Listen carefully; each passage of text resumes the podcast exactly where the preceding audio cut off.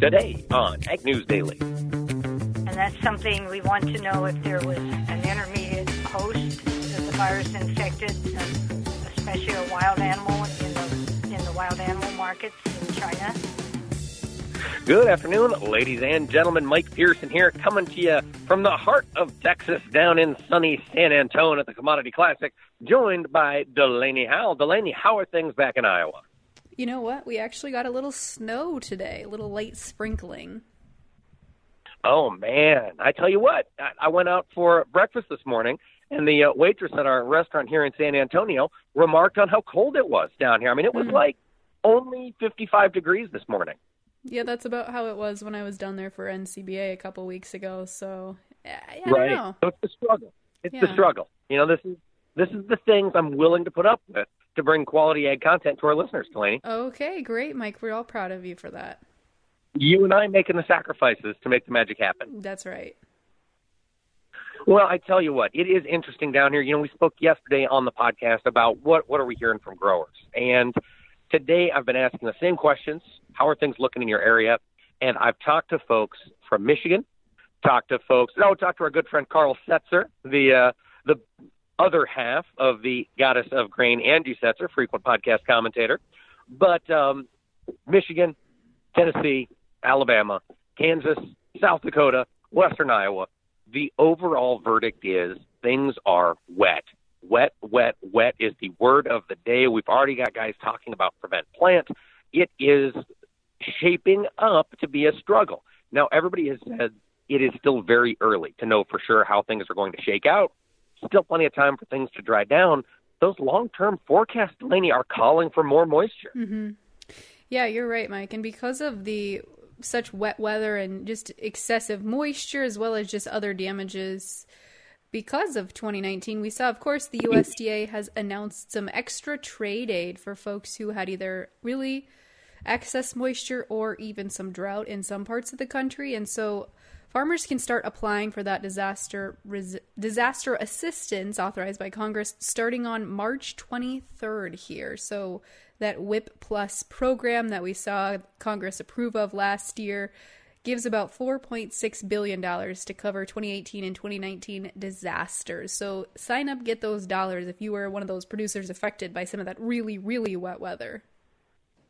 And Delaney, I'm, I'm assuming you're looking at the article this came from. I just wondered if we have the answer. Do you need to be in a federally declared disaster area to qualify, or is it some other way you just do it at the FSA office? I believe you have to be in a federally declared disaster area, but you still have to sign up for it through your FSA office. So if you have questions about whether or not your area counts, I would just ask your FSA office. Absolutely one stop shop. They know everything. And listeners, remember, March 15th is the deadline to get in and make your two year selection for ARC or PLC mm-hmm. insurance coverage. And so I know for a lot of folks, I mean, I think everybody I know went with ARC County coverage on the last round of signups, but economists are out there. And I know University of Illinois and Iowa State University, is not University of Illinois, yeah, yeah, U of I here in Illinois at Farm Doc and uh, all these other land grant universities have done some math, and the equations might be different this year as you're looking ahead. So be sure to get in there to your FSA office and get signed up by March 15th and throw your name in for some disaster aid as well. Yeah, you know, it's interesting you bring that up, Mike, because we've only seen, or we still have yet to see about one third of of the nation's eligible producers haven't made a selection yet, and of course, as you say, there the deadline is quickly approaching. It is so one third, and you know I've got a feeling I've heard from again a lot of folks down here at Commodity Classic. Uh, it's wait and see. They're going to push that to the 15th to get a feel for okay, how much are we actually going to be able to get in the ground? What are price points looking like? How are these things going to pay out as the markets continue to move on this coronavirus fear? Yes, I think that you are correct. It's a good thing you mentioned coronavirus too, because that is today's interview, chatting with Dr. Linda Saif of The Ohio State University about just that. But I've got a couple other quick pieces of news before we get to that interview for today, Mike. The first of which is coming to us from the EPA. Actually, kind of a two parter here. So, we saw yesterday EPA Administrator Andrew Wheeler met in the House Energy and Subcommittee and basically was discussing with them how the courts were going to respond to the 10th U.S. Circuit Court of Appeals ruling that we've talked about previously here, where they issued those three different small refinery waivers. And so he said, you know, within the next couple of days, the Trump administration is going to announce how they go about those recent appeal court decisions, which struck down those three small refinery exemption waivers. That was yesterday. Then today, we saw Secretary Perdue announce address a crowd full of folks, or maybe it was was it yesterday afternoon or today this morning? Um, that one might have been yesterday afternoon. I believe he is still here today. Okay, well, I believe, okay, so I think he addressed folks this morning, but it might have been this afternoon, essentially telling the folks in the commodity classic audience that we're going to see those waivers significantly reduced this year, which will help, of course, ethanol demand going forward. So we're almost seeing again here two sides of a story being shared the one with Secretary with Secretary Perdue saying we will in fact see these waivers significantly reduced. EPA Administrator Wheeler is saying, it's more of a wait and see game.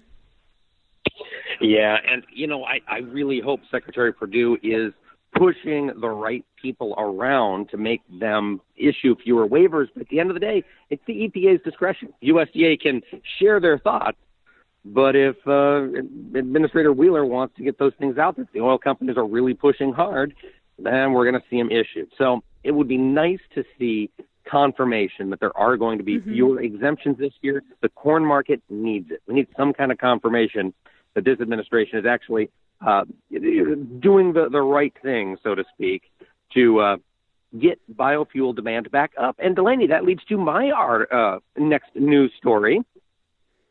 Tell the U.S. Ag Department has announced they're going to make available $100 million in grants to expand infrastructure to sell more ethanol, biodiesel, and other renewable fuels. And this is an ongoing program that USDA funds when they have the money. And of course, the appropriations have to come from Congress. It hasn't happened every single year, but I believe last year, and now with this 100 billion, these are funds that uh, retailers can apply for to install blender pumps, basically to you get a tank of ethanol and a tank of gasoline, and these pumps meter it together so you can sell E10, E15, E25 up to E85, which you know a lot of folks in the ag industry think could certainly help improve bio uh, biofuel availability. You know, consumers can't buy E15 if it's not sold at the gas station. Mm-hmm. This should allow more gas stations to get the product moving.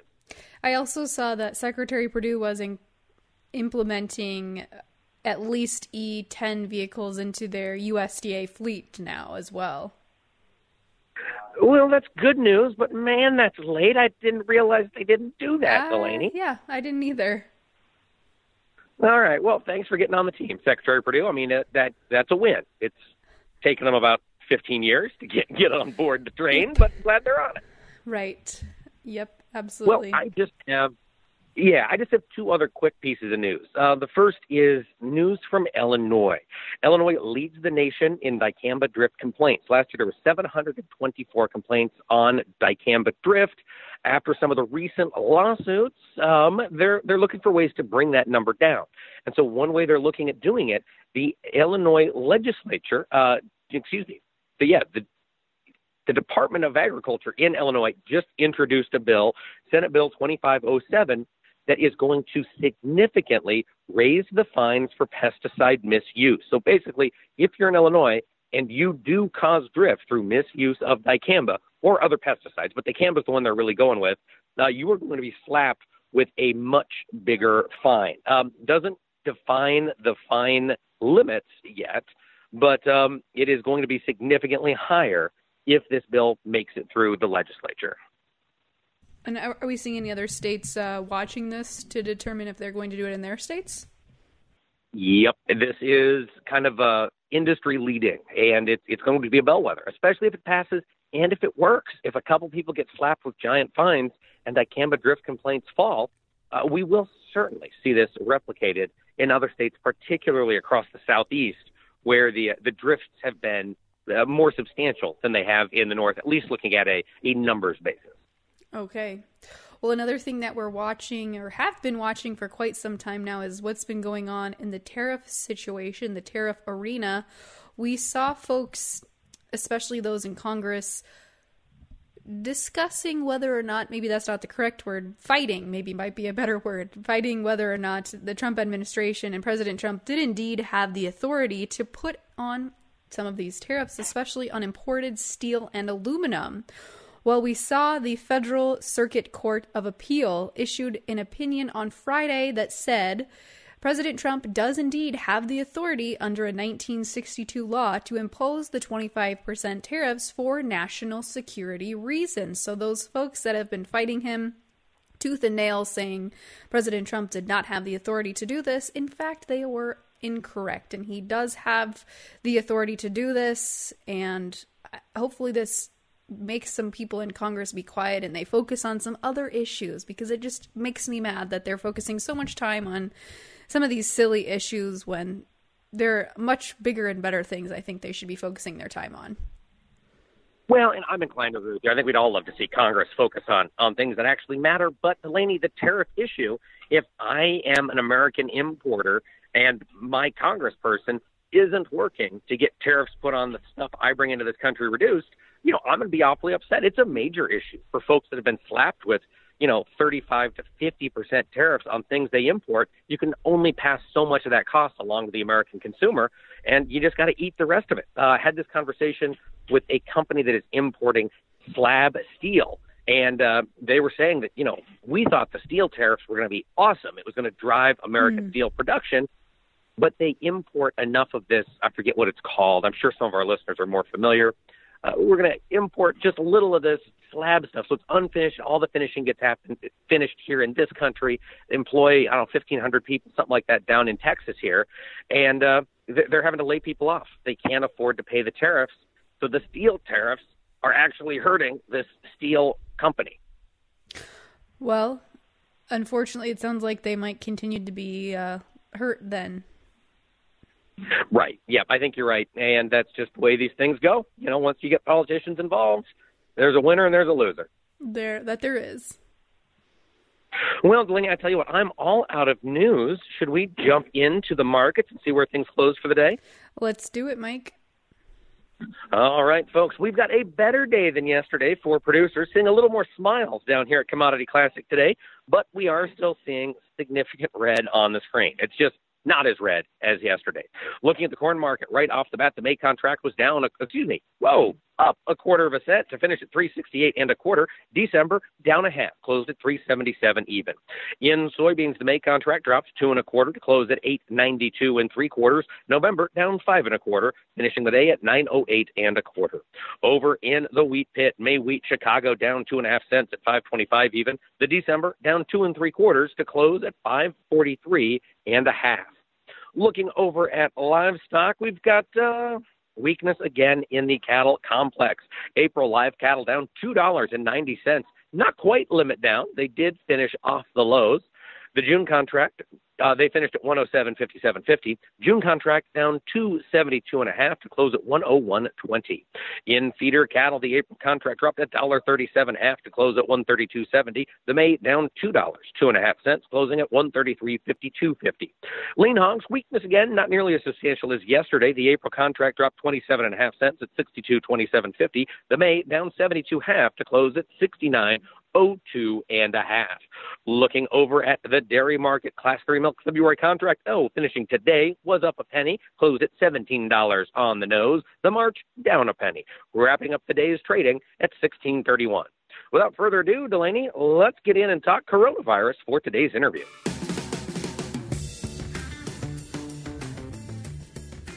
Well, we are continuing our coronavirus discussion today with Dr. Linda Saif of The Ohio State University, who is a distinguished university professor and works within the College of Veterinary Medicine. Dr. Saif, thank you so much for joining today. You're welcome. So, tell me before we get into the nitty gritty of the coronavirus and other epidemics, tell me a little bit more about your role within the College of Veterinary Medicine at The Ohio State University. So I'm a professor, and um, I work mainly on enteric and respiratory diseases of, of food animals and some animal models for human diseases. So I've spent most of my career working on coronaviruses, rotaviruses, and calicivirus.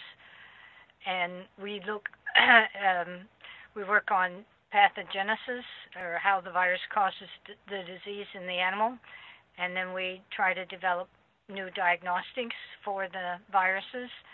And we look at the immune responses in the animals to the viruses, and then finally we try to develop vaccines as needed uh, for these uh, diseases. Dr. Saif, when you look at the coronavirus, is are there multiple types of this virus? It sounds almost as if that is the case. So, this virus is a new type of uh, what's called a beta coronavirus. There are four um, different categories of coronavirus in the coronavirus family. There are four members, and they call them alpha, beta, gamma, delta. So this virus is in the same lineage as the SARS coronavirus, although uh, so it's like a sister of SARS, but it's um, has a lot of properties that are also unique from SARS. Okay, got it. That makes sense. So then when you compare this current version to the SARS epidemic that we saw in 2003, how do those two diseases compare? Well, it seems that in terms of severe cases where there's um, especially fever, but also pneumonia, the the pathogenesis in terms of the pneumonia uh, seems to be very similar in terms of the severity.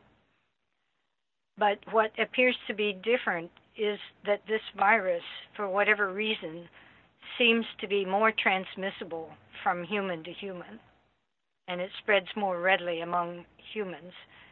And some scientists think that it's because it has a, a greater affinity for the receptor, um, the way it actually binds to the cells in the host um, than the SARS coronavirus did.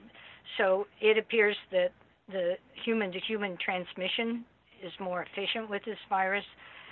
A lot of people, 100% of people that had the SARS coronavirus had a fever before they started shedding the virus. This does not seem to be the case with this virus, and there also seem to be subclinical infections where the person can p- potentially shed the virus but doesn't yet have fever or cough or symptoms. So that's very worrisome in terms of trying to control the spread of the virus. So there are some similarities, a lot of similarities, but also a number of differences here. And we're just learning more about this virus. We don't really know all the details about how the virus is spreading um, whether these people that have subclinical infections, how efficient they are at transmitting it to other contacts, if there's any spread besides droplets, if there's fecal spread, if there's diarrhea cases like there were with SARS and the other respiratory uh, coronavirus, the Middle East respiratory coronavirus. So those are all things we really need to learn a lot more about. And it, it, there's a, definitely a lot of moving parts to the coronavirus, but it, it, sounds like, at least from a news cycle perspective, it's not something that's going to be going away anytime soon. When you look at the coronavirus's impact then on agriculture in particular, what are your thoughts, your premonitions here moving forward?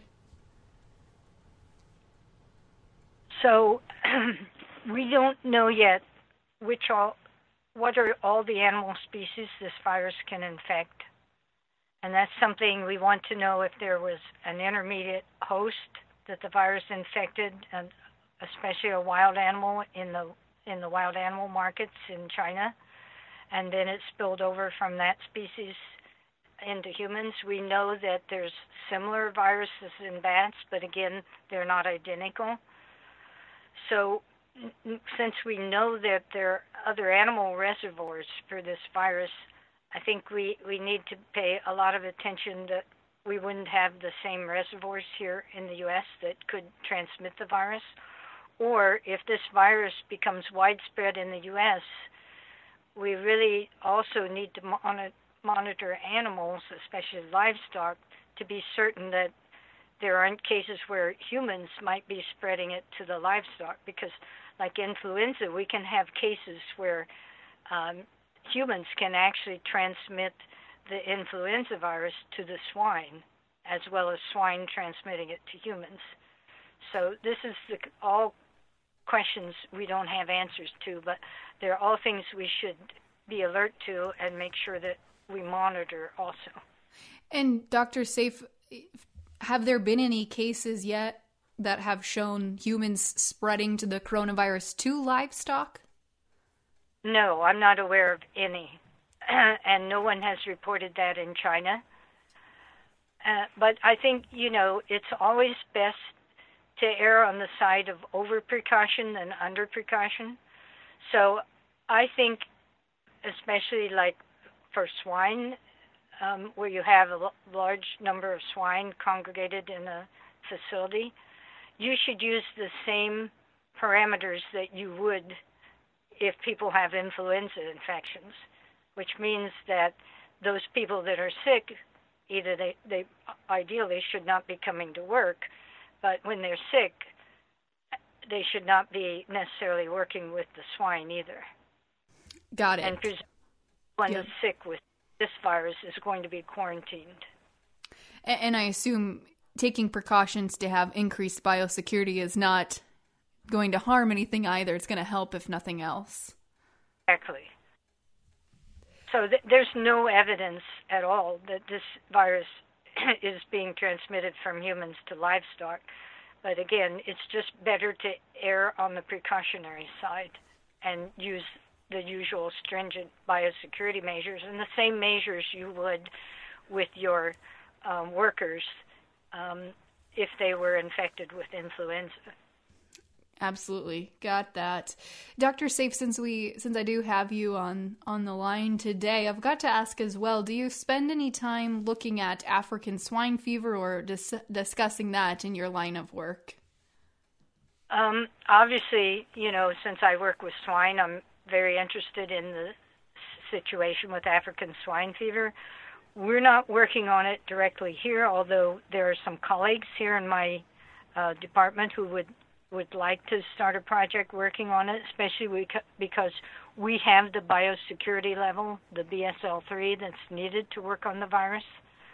Um, so there's is a lot of interest here, and you know I would say for swine now that would probably be the major threat for U.S. swine would be the African swine fever virus. Yeah, that's so one.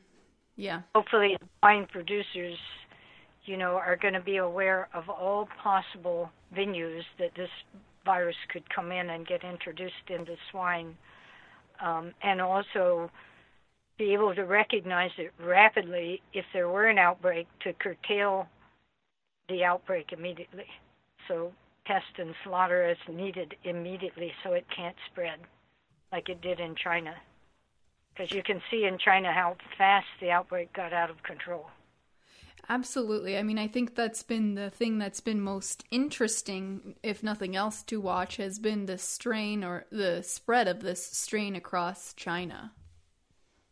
Yes, and that's uh, alarming, I think definitely alarming. Well, Dr. Saif, thank you so much for sharing a little bit of your knowledge with us today. It sounds like biosecurity and continued caution is mostly how we should proceed forward and maybe not erring on the side of extreme as of yet. Right. I think that's true. Until unless we would actually discover any of this virus in livestock, there's no evidence for it right now. But certainly uh, the more concerning thing now is the human cases and how we're going to, uh, you know, uh, combat if the virus becomes more widespread in the U.S. And uh. hopefully, from everything I've heard, CDC, um, the public health agencies, both state and local, and as well as federal, have preparedness plans in place to deal with this virus if it would become more widespread. Well, that's what we like to hear. Hopefully, there is some sort of plan in place. But, Dr. Saif, thank you so much for joining today. Okay, you're quite welcome.